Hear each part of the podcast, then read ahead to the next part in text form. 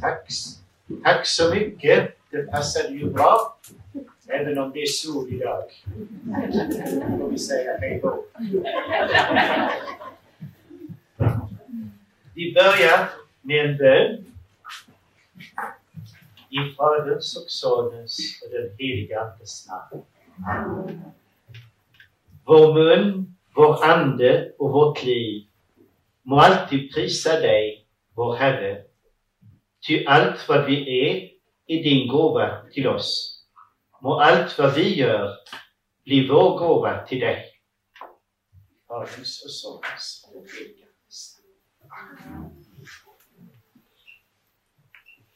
Igår försökte vi se på att vi alltid lever i Guds närvaro. Att han ständigt skapar oss, ger oss vår existens och att vi kan möta honom överallt och alltid. Tiden är vår mötesplats med hans evighet.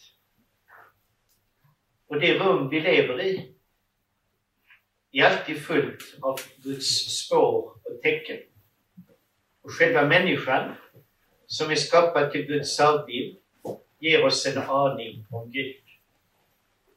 Och vi kan lyssna till Gud tvärs igenom livets händelser. Han är aldrig långt borta. Vi kan alltid möta honom och frisa honom. Vi har fått två öron för att lyssna till honom, en mun för att prisa honom och två ögon för att se spåren av hans närvaro. Alltså i själva vår kropp kan vi ta emot honom och prisa honom. Allt i oss kan bli instrument för vår tillbedjan och vår bön.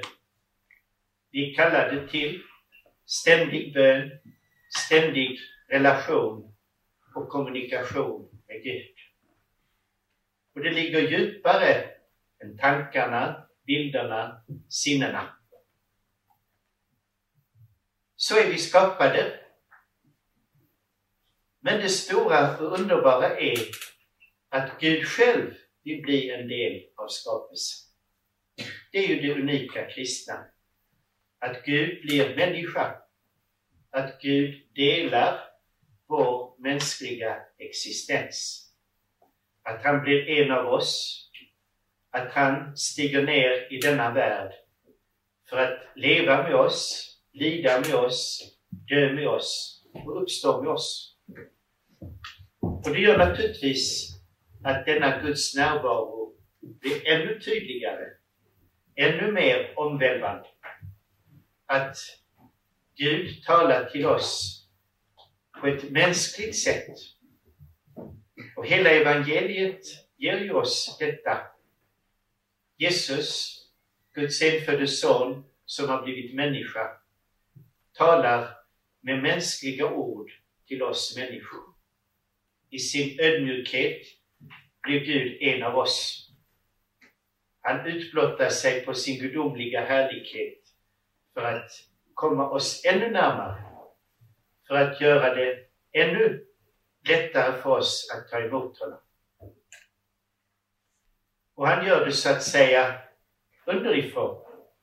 Han delar också det som vi inte kan klara av. Synden, döden, ondskan besegrar han genom att låta den passera genom sitt hjärta. Alltså frälsningen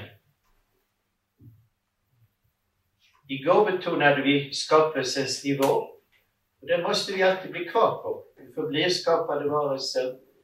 Men på frälsningens nivå kommer Gud oss ännu närmare.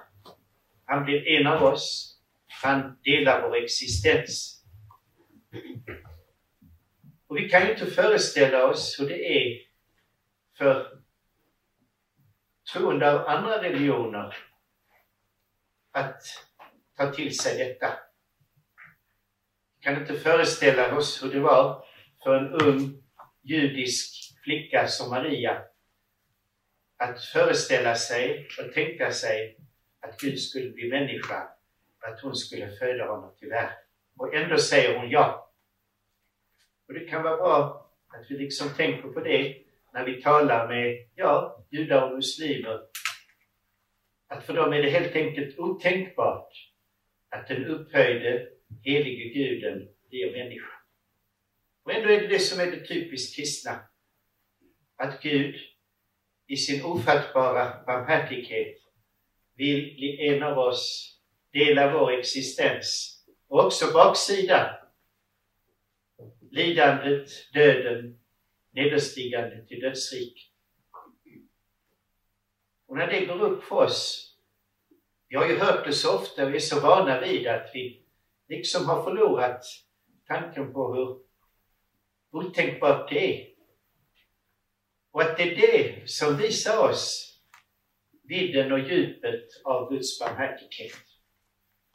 Att han förstår att det enda sättet för oss att kunna ta emot honom till fullo, att han själv uppenbarar sig och blir en av oss och talar till oss om sin himmelske fader med mänskliga ord. För det är det Jesus gör. Han talar om Fadern inte så mycket om sig själv, för att leda oss in i denna djupa relation till Fader vår. Och då blir det alltså ännu mer överväldigande och ännu lättare för oss att leva i Guds närvaro. För han har stigit ner i denna värld han har grundat sin kyrka på Petrus. Han fortsätter att tala till oss genom sin kyrka i ord och sakrament. Han har verkligen gjort allt för att vi ska kunna ta emot honom. För att vi ska kunna leva i denna ständiga gemenskap med honom. Så frälsningens plan gör det tydligare, lättare för oss. Men samtidigt måste vi bli kvar på skapelsens plan. Det är där vi får möta Jesus på så många sätt. Vi skulle kunna säga i liknelsen om lärjungarna på väg till Emmaus finner vi en vacker förklaring. Att Jesus ofta går med oss, men förklädd fördold. Jesus är med oss under hela vår pilgrimsvandring här på jorden. Han överger inte sin kyrka. Men han är ofta fördold för våra blickar. Men ändå verkligt närvarande. Allra tydligast är det naturligtvis är sakrament. Han förblir närvarande i sin fulla verklighet i bröd och vin som har förvandlats till hans kropp och blod. Där ser vi det tätaste och tydligaste tecken på hans närvaro i vår värld. Han har lovat att förbli närvarande i sin kyrka till tidens slut. Men denna sakramentala närvaro sprider sig den är allra tätast i eukaristin naturligtvis. Men den uppståndne Herren är närvarande i hela sin kyrka. Han talar till oss genom henne och genom varandra. Det andra Vatikankonciliet betonar att det finns olika nivåer i den här närvaron. Men själva kyrkan är ju ursakramentet på Jesu närvaro. Allt i kyrkan pekar tillbaka till Kristus. Och det är därför vi uppmanade att bli heliga. Genom dopet har vi fått detta frö av helighet som hela tiden ska förvandla oss.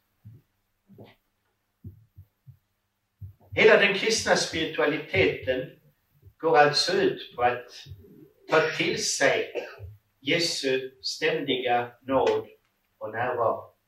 Så att vi förstår att det är något ständigt. Jesus talar alltid till oss. Han ser alltid på oss med kärlek.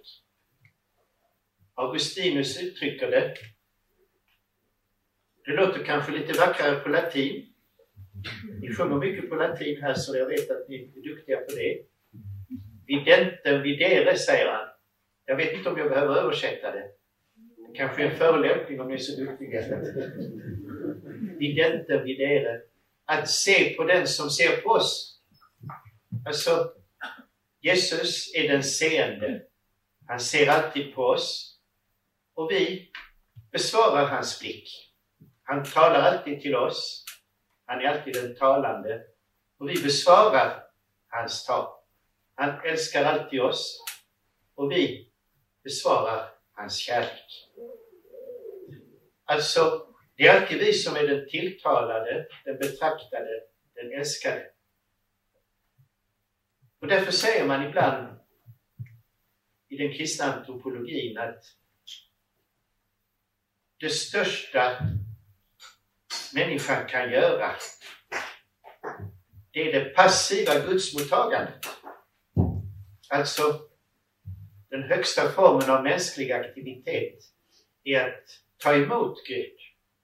Att låta sig älskas, att låta sig betraktas, att låta sig dras in i dialog. Och Det tror jag är väldigt viktigt när vi tänker på bönen. För vi tänker ju alltid mänskligt. Och då tänker vi att det är jag som måste göra så mycket. Det är jag som måste säga så mycket. Det är jag som ska producera bön. Men egentligen är det ju bara jag som besvarar och tar emot. Bön är ju dialog mellan Gud och människa. Men Gud är i första hand den talande, den seende, den betraktande. Det är likadant när vi talar om kontemplation, alltså den högsta formen av mänsklig bön. Att det är mer Gud som ser på oss, betraktar oss, än vi. Men vi låter oss betraktas, vi låter oss tilltalas.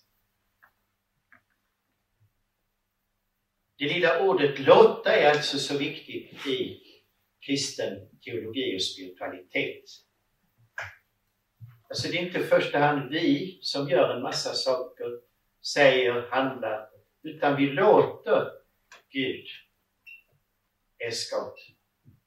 Låt din vilja ske, säger vi i Fader vår. Att låta sig älskas av Gud, att låta sig tilltalas, att låta sig frälsas. Vi kan inte göra det på egen hand. Och det tror jag är en väldigt viktig dogmatisk sanning, men också en mycket pastoral sanning. För vi tror att det är vi som ska göra en sån hemsk massa saker. Vi ska be, vi ska göra allt möjligt. Och vi lever ju i en kultur och ett klimat då människan mer är vad hon gör än vad hon är. När man träffar en människa första gången, brukar kan man säga, men vad gör du då? Alltså man frågar inte vem är du, utan vad gör du? Och det är en risk i vår tid, att identiteten ligger inte i vad vi är, utan vad vi gör. Och det är därför människor blir utbrända naturligtvis. De måste hela tiden göra en massa saker. Det är också en risk i kyrkan. Men när man kommer till ett karmelitkloster brukar, man, brukar alltid folk fråga Vad gör ni där i klostret hela dagen? Och sen, Nej, vi gör ingenting. Vi är bara här. Ja, så enkelt är det. Naturligtvis gör systrarna. Men det viktiga är inte att vi gör, producerar, konsumerar, utan att vi låter Gud göra något för oss. Och det är här ofta bönens hemlighet ligger. Att vi tror att vi måste göra så mycket. Vi måste tänka, vi måste fundera, vi måste... Men egentligen är det bara att vara där. Att låta Gud älska oss, se på oss. Och därför är det här lilla ordet videnten videre så viktigt. Det är mer Gud som ser på oss och vi låter honom göra det. Vi försöker besvara hans blick på oss. Och det är faktiskt så som man brukar definiera tron i skolastiken. Att vi får se på Gud och allting med hans blick. Vi får liksom dela Guds synsätt och se på honom med hans ögon och på världen. Alltså kontemplation, bönens högsta form av utveckling, är att vi får dela Guds synsätt. Vi får liksom ta på oss ett par glasögon, säger kyrkoherden av Ars. Gör vi det, då ser vi så som Gud ser på världen. Tron är ju att dela Guds synsätt. Den troende människan har alltså sitt trons glasögon. Men ni som inte har glasögon, ni kanske har kontaktlinser eller någonting annat. Men, men alltså, genom tron får vi dela Guds sätt att se på sig själv och på världen. Vi blir delaktiga inifrån av hur Gud ser på sig själv. Och det är därför vi i bönen ska använda tron, hoppet och kärlek. Alltså det som man brukar kalla de teologala dygderna. Ordet dygd, heter det så på norsk? Dygd? Det är det latinska virtus som också är kraft. Alltså det är viktigt att komma ihåg att det är en drivkraft.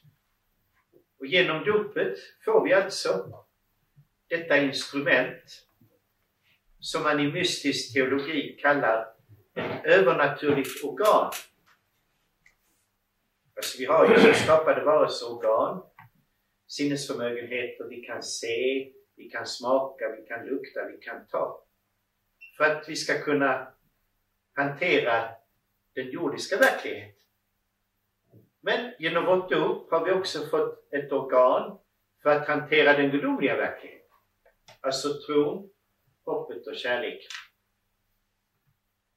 Och det är det vi ibland glömmer bort. Att när vi ber är det de instrument vi har. Vi använder kanske mer tankarna, fantasin, känslorna. Men då märker vi, då fungerar det inte riktigt. För de instrumenten är ju till för att hantera den världsliga verkligheten.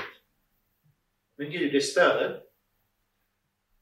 Och det är därför många säger, det fungerar inte i bönen. Jag kan inte be.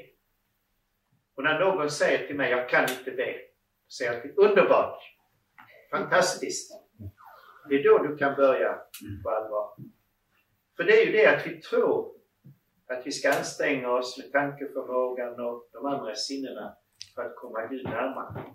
Naturligtvis, vi kan få en viss eh, förmåga, en viss... Men den djupaste relationen kan vi aldrig uppnå med våra naturliga organ. Utan det är genom tron, hoppet och kärleken. Dessa tre som Paulus säger. Och kärleken är då det främsta, det viktigaste. Men återigen, det är mer att ta emot kärlek. För de teologala dygderna, krafterna, utgår från Gud. Gud tror på oss, det är därför han skapar oss. Han älskar oss, han hoppas på oss. Och vi låter det ske. Det är vårt sätt att besvara Guds tilltro till oss, Guds kärlek till oss, Guds hopp. Alltså det är mer ett eko att vi tar emot Gud på det här sättet. Genom att bejaka honom i tro, genom att besvara hans kärlek och genom att hoppas på honom.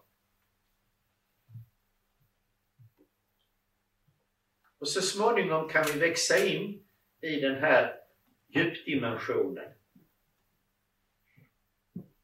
Och då blir det alltså detta som vi då kan kalla detta det passiva gudsmottagandet.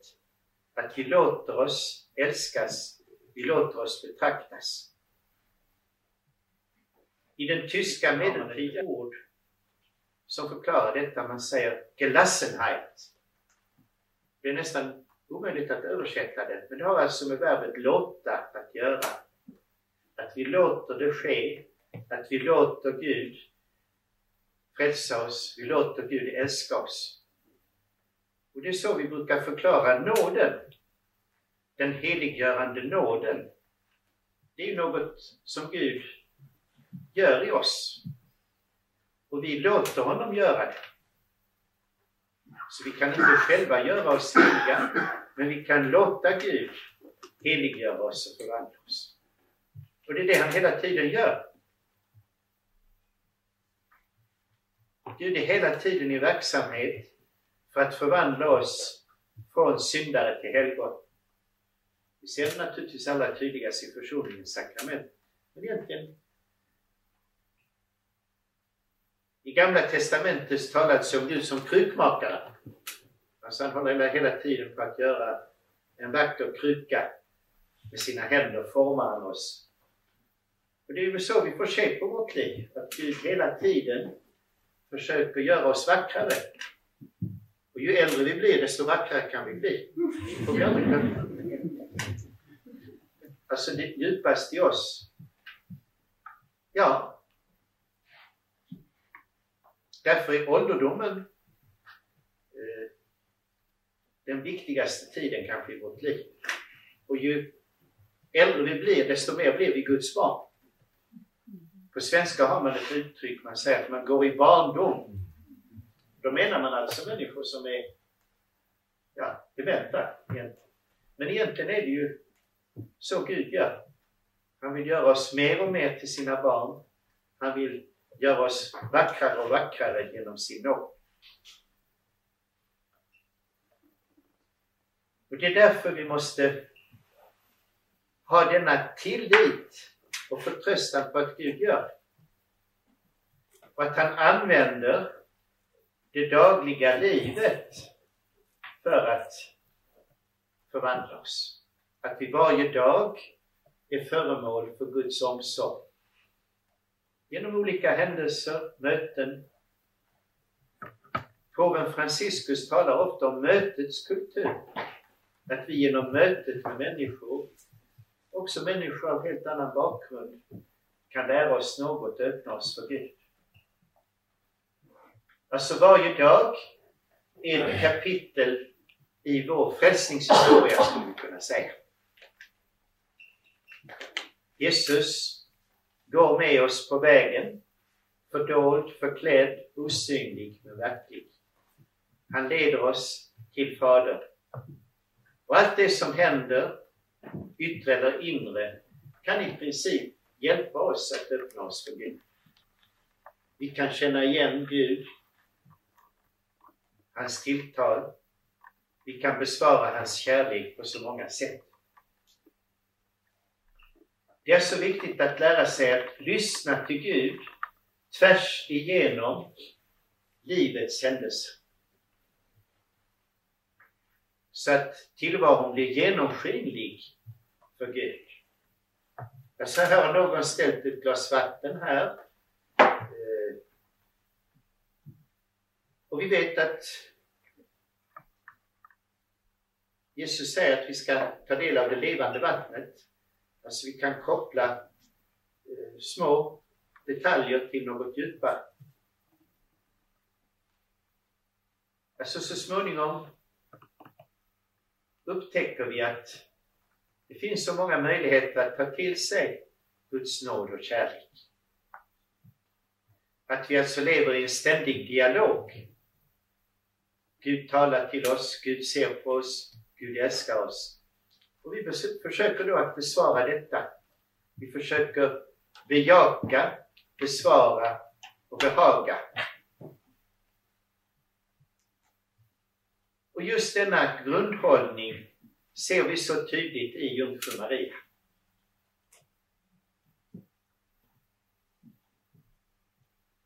Vi säger ju i dogmatiken att Maria är den obefläckade avlade. Hon är befriad från arvsynd. Hon har redan i förväg tagit emot frälsningens godhet. Och det betyder att vi i henne ser vad vi egentligen borde vara och vad vi hoppas att bli en gång i Guds härlighet när vi är befriade från den här eh, arvsyndens pansar som gör det svårt för oss att, att ta emot Gud i våra liv. Och det är därför vi ser på jungfru Maria som den som hjälper oss att komma Jesus närmare. Det är därför vi ber rosenkransen, det är därför vi vänder oss till henne. För att hon har kommit Jesus närmare än någon annan. Och hon vill dela denna närhet med oss. Hon vill att vi ska stå tillsammans med henne vid korsets fot när lidandet kommer in i vårt liv. Hon vill att vi ska stå bredvid henne i bröllopet i Kana när vi ber om Jesu hjälp och så vidare och så vidare. Och framförallt tror jag att vid bebådelsen, när Maria får sin kallelse att bli Guds moder, att föda frälsaren till världen. Alltså det som är ett livsavgörande ögonblick för henne. Man brukar säga att just den här ikonen av bebådelsen är ikonen av själva bönens verklighet. Gud kommer med ett budskap. Och vad gör vi då? Vi säger ja, som Maria. Må det ske med mig som du har sagt. Må din vilja ske. Och det är därför kyrkan ber Angelus tre gånger om dagen. Man ringer i klockorna traditionellt morgon, middag och kväll. För att vi ska bli påminda om detta viktiga ögonblick. Inkarnationens ögonblick. Att Gud gör sig beroende av en människas ja för att bli människa. Alltså Gud tvingar sig inte på. Han vill att vi ska bejaka. Och det gör ju Maria på hela mänsklighetens vägnar. Hon säger ja i kyrkans namn, i vårt namn. Och därför är ordet ja trons viktigaste ord, brukar man säga. Amen, det är ju samma. Fiat. Tidigare sa man ju lite, ja lite självkritiskt att lekmännens enda uppgift i liturgin är att säga amen. Nu har man lite mer att göra med det. Men det är också liturgins viktigaste ord, att bejaka allt det Gud gör. Ja, Herre, ske din vilja. Säkert har ni varit med om att eh, någon säger amen på fel ställe i liturgin. Alla är tysta så är det plötsligt någon som säger amen. Och jag brukar säga det för att jag brukar inte sjunga prefationen, för jag sjunger väldigt dåligt. Då kommer det genom Jesus Kristus, vår Herre. Det är nästan alltid någon som säger Amen om man inte är väldigt snabb. Men då brukar jag säga, vi kan inte säga det på fel ställe. Det är det viktigaste vi människor kan säga till Gud. Amen. Och det sker som du har sagt. Och Jesus själv är ju ja och amen till Fadern. Han bejakar hela Faderns frälsningsplan och blir människa. Men att se på Maria vid bebådelsen är alltså väldigt viktigt för oss. Så att vi växer in i denna grundhållning. Att vi delar Marias ja till Guds frälsningsplan, till Guds kallelse. Att vi bejakar också vår kallelse att vara Jesu lärjunge. Alltså, var och en av oss har ju en unik kallelse. En unik frälsningshistoria. Och att då bejaka att Gud har en djupare mening med mitt liv.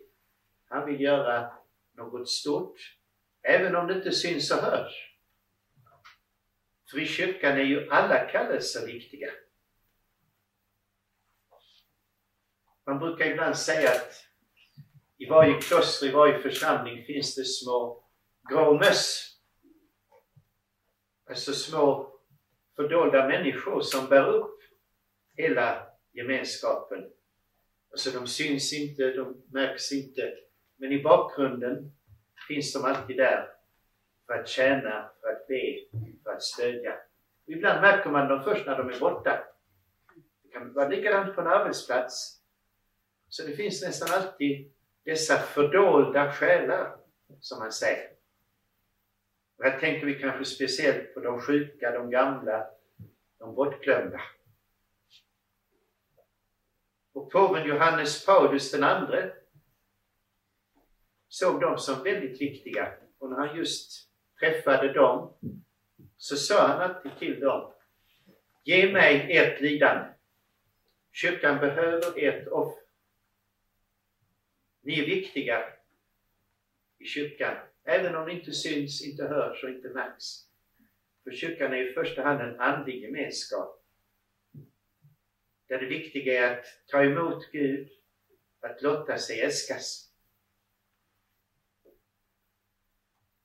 Och här brukar jag berätta en liten episod som den lutherska biskopen i Stockholm, som heter Caroline Krook, berättade. Hon brukade besöka en släkting på ett ålderdomshem. På den tiden fick man dela rum.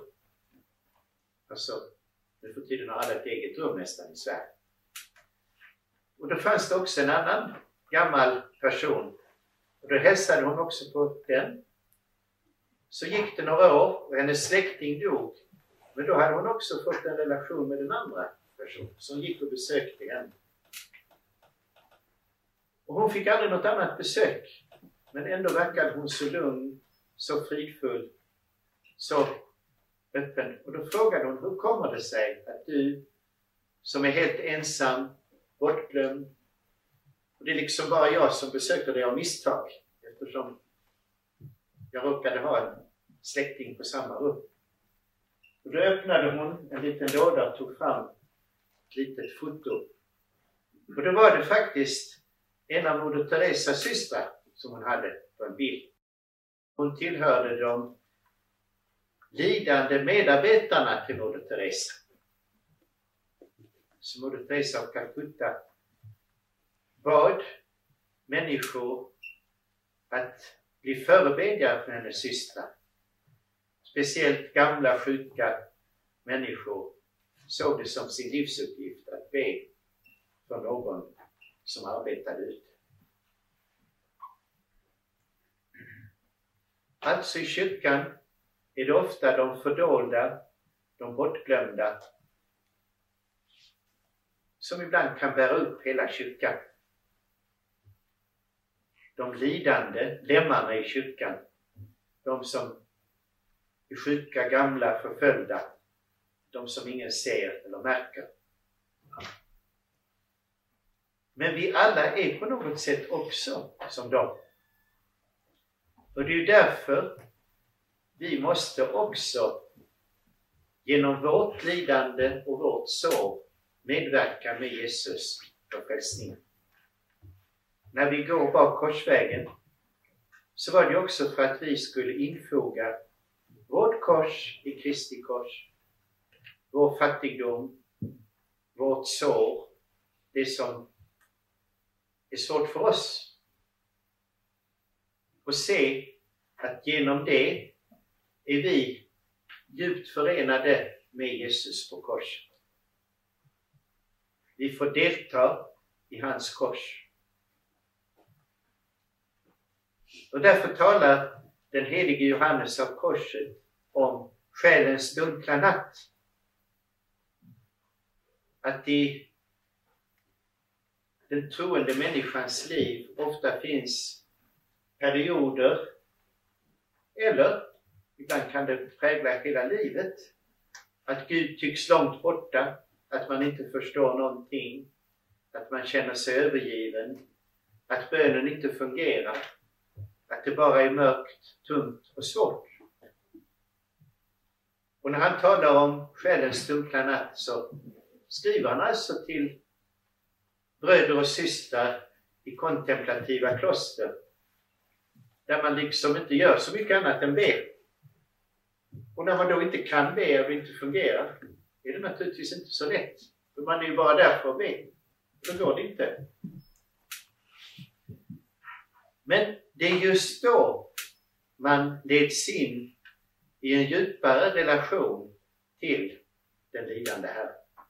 Det är då man får dela hans natt i Getsemane, när han svettades blod. Det är då vi, liksom Jesus, får säga till Fadern, min Gud, min Gud, varför har du övergivit mig? För vissa människor kan det bli väldigt intensivt. Det kan vara längre eller kortare period. Men nästan ingen troende människa undgår det helt. Och det kan yttra sig på många sätt. Det kan yttra sig i bönen. Det kan också vara ett trauma från barndomen som vi har med oss. Och jag tänker ibland på alla de som har blivit utsatta för övergrepp av en präst. Så det kan vi inte föreställa oss. Ett övergrepp i sig är fruktansvärt, men då en präst, den som man sett som Guds förmedlare, den som skulle ha gett en Guds nåd och Guds kärlek. Och det leder naturligtvis till ett väldigt trauma, till en väldig natt. Ibland till att människor kan förlora sin tro. Och att då hjälpa människor som går igenom en form av dunkel natt. Eller föräldrarna som inte gav oss den kärlek vi hade förväntat oss. Det är märkligt i Sverige just nu det är många författare som skriver böcker om hur fruktansvärda deras föräldrar var. Det verkar nästan ett mode att skriva hur illa föräldrarna behandlade dem. Jag vet inte om det är likadant i Norge, men i Sverige är det väldigt många författare som... Och jag tror egentligen att det är en följd av sekulariseringen. Ett barn är skapat till Guds avbild och det betyder att man längtar efter en oändlig kärlek.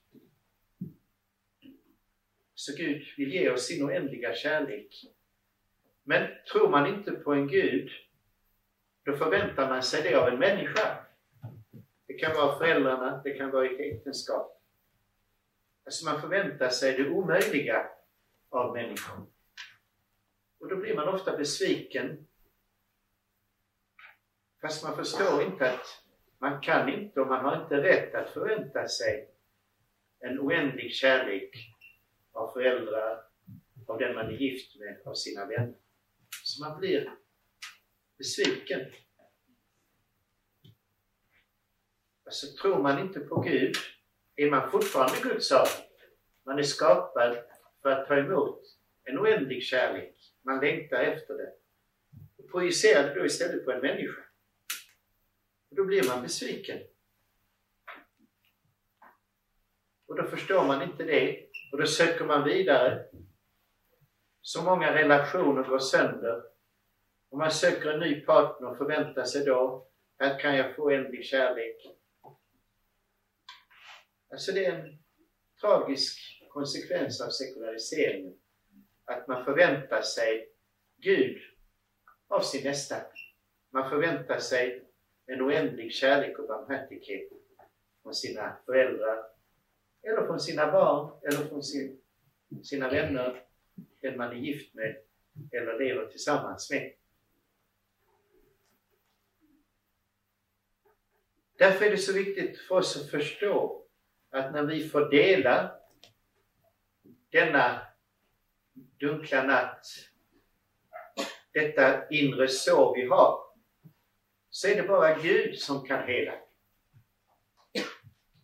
Det är bara genom att överlämna oss till Gud i dunkel tro, hopp och kärlek som vi kan komma vidare. Risken är naturligtvis att man söker det på annat håll. Det säger Johannes av Korset.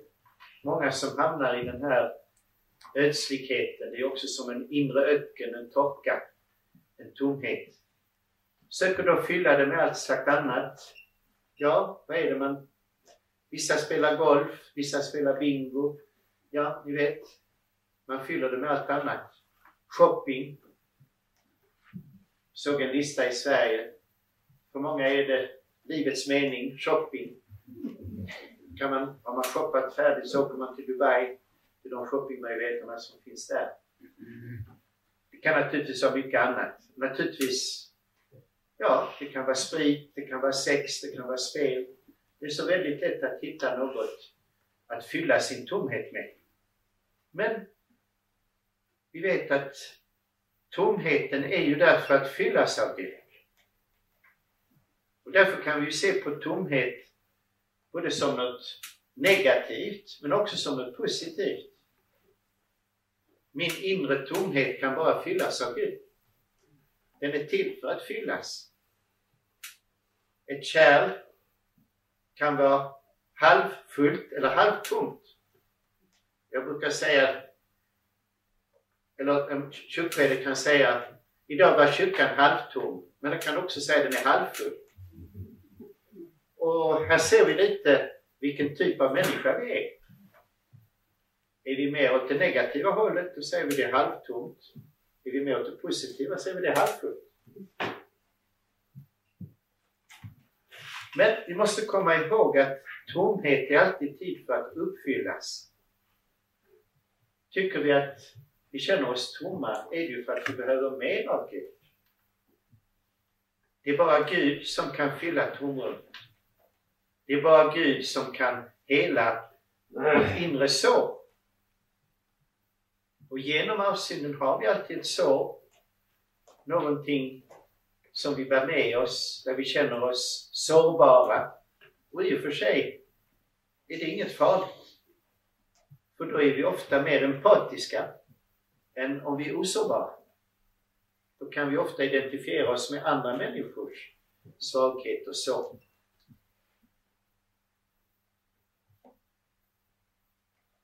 Vi kan identifiera oss med den korsfäste, sårade Herren. Den eh, nederländske prästen Henry Nouwen har skrivit en bok som heter på engelska The Wounded Healer, den sårade helaren. Jesus har ju låtit sig såras på korset för att identifiera oss med våra sår och hela dem inifrån. I sin barmhärtighet vill Gud också dela den erfarenheten av att vara sårad. För att han i sitt heliga hjärta ska kunna känna något av vår sårbarhet och vår smärta.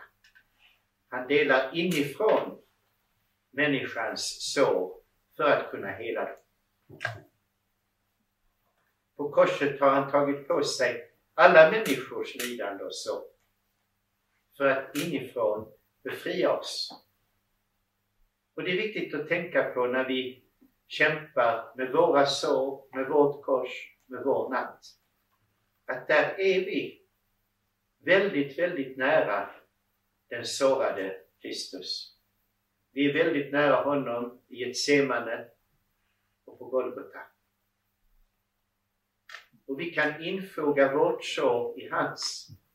Vi kan identifiera oss med den sårade Kristus. Och vi kan uppoffra vårt lidande i gemenskap med hans lidande för världens frälsning. Det är ju en typisk katolsk tanke. Och jag har mött många goda protestanter som, för dem har det varit en slags omvälvande upplevelse att förstå att de är så nära den korsfäste Kristus. Att de kan identifiera sitt lidande, sitt kors med hans. Och att de får delta i detta. De får bejaka det sår, det kors, för att tillsammans med honom lida för världens frälsning. Och det är här vi tänker på bilden av Maria vid korsets fot.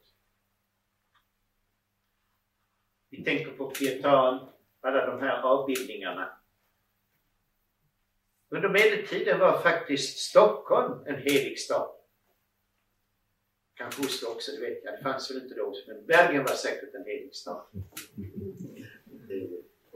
Och då fanns, I Stockholm fanns alltså då en nådebild dit människor vallfärdade, som låg i Gamla stan. Och det var en bild av eh, nedtagelsen från korset. Alltså, Jesus togs ner från korset och lades i Marias hand. Alltså ungefär som pietan. Och det kallades helgalösen, alltså återlösen. Alltså att Maria tar emot den korsfästa Herren som är världens frälsare på allas människors vägnar.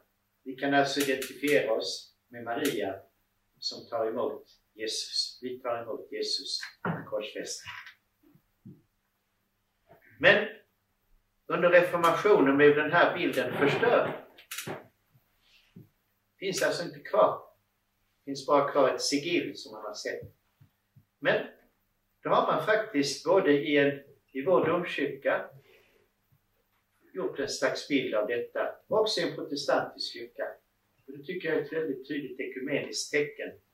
Att vi alla, alla döpta, kan på något sätt identifiera oss med Jungfru Maria, som då tar emot den korsfäste Herren. Genom vårt lidande, genom vårt medlidande. Eller, jag brukar säga på svenska har vi inget ord som heter ilidande. Men vi kan ändå använda det ordet empati. Vi lider inte bara med, utan i Jesus. Vi är så nära förenade med honom att vi lider i och med honom. Och även om vårt lidande så att säga kommer utifrån, det kan vara att vi har ett kroppsligt lidande, det kan vara att vi blir förföljda, mobbade, så i sista hand får vi ändå se på det som ett lidande som förenar oss med Jesus på hans heliga kors. Och då är vi delaktiga i hans frälsande handling. Vi är med honom.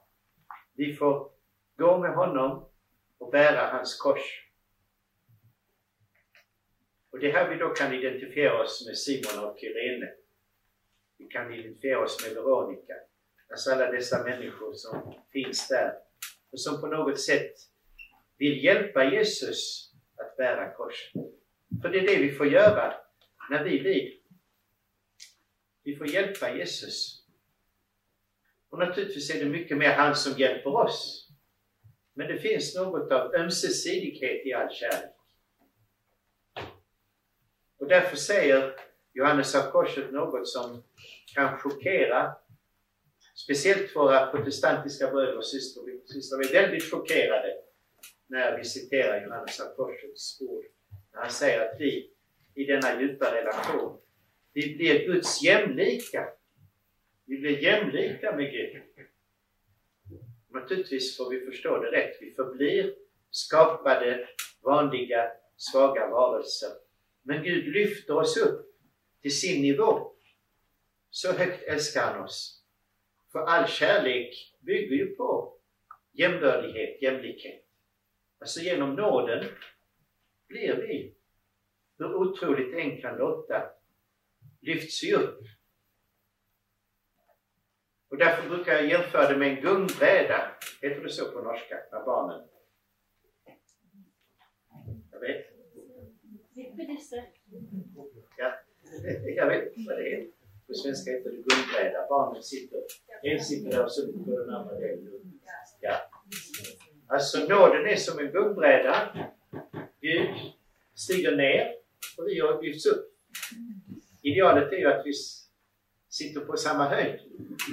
Men ibland åker, och det ser vi på korset, Gud sänker sig ner. Så jag har skrivit en liten bok på svenska som heter Att gunga gungbräda med Gud. Fast i bönen, Gud stiger ner till oss och vi lyfts upp. Vi sänker oss ner i ödmjukhet, upphöjer Gud. Men så småningom hittar vi då den här jämviktheten i bön, i livet. Att vi ständigt är så att säga i ögonhöjd med Gud. Vi tittar inte upp, vi tittar inte ner, utan vi ser rakt in i ögonen på Jesus Kristus. Hjärta till hjärta, kor ad kor loquitur, var kardinal Newmans valspråk. Hjärta talar till hjärta, som det heter i en psalm. Öga till öga, mun till mun. Alltså, hela tiden är vi förenade med honom. Och just det tror jag är väldigt viktigt när vi har den eukaristiska tillbedjan. Att vi har Jesus inför ögonen. Hans nåd, hans sol skiner på oss. Vi ser rakt in i solen, rakt in i hans hjärta.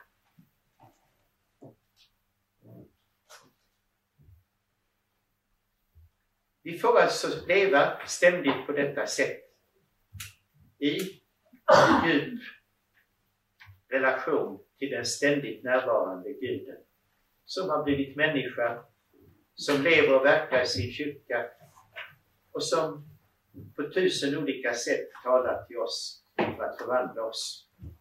Så både på skapelsens plan och på frälsningens plan. Och då kan vi upprepa vad vi sa igår. Nu möter vi dig, du Gud. Nu du. Och vi säger ja. Så de här tre små orden kan hjälpa oss. Nu ser jag dig, du Gud, och säger ja. Det låter lite barnsligt kanske, men vi är ju Guds barn. Och ju äldre vi blir, desto mer kan vi bli. Då får vi säga lite sådana här för att komma ihåg. Ni kommer säkert att glömma allt vad jag har sagt, och det gör vi ju. Men om vi kommer ihåg de här tre små orden kan det bli till hjälp. Nu möter jag Gud och du är där och jag säger ja. Så enkelt kan vi ibland sammanfatta hela det kristna livet och bönen i Guds närvaro. Och det kan också vara bra att tänka på under tystnaden inför det allra heligaste. Att nu, just nu, ser Gud på oss. Du är närvarande och vi får säga ja till det. Så enkelt kan ibland bönen vara. Så vi ber till sist om den nåden. Herre Jesus Kristus, du ser ständigt på oss med kärlek. Du vill varje ögonblick förnya oss genom din nåd. Hjälp oss att låta det ske. Hjälp oss att lära oss att låta oss älskas av dig, frälsas av dig, helgas av dig. Så att allt som sker hjälper oss att komma dig närmare. I Faderns och Sonens och den helige Andes namn.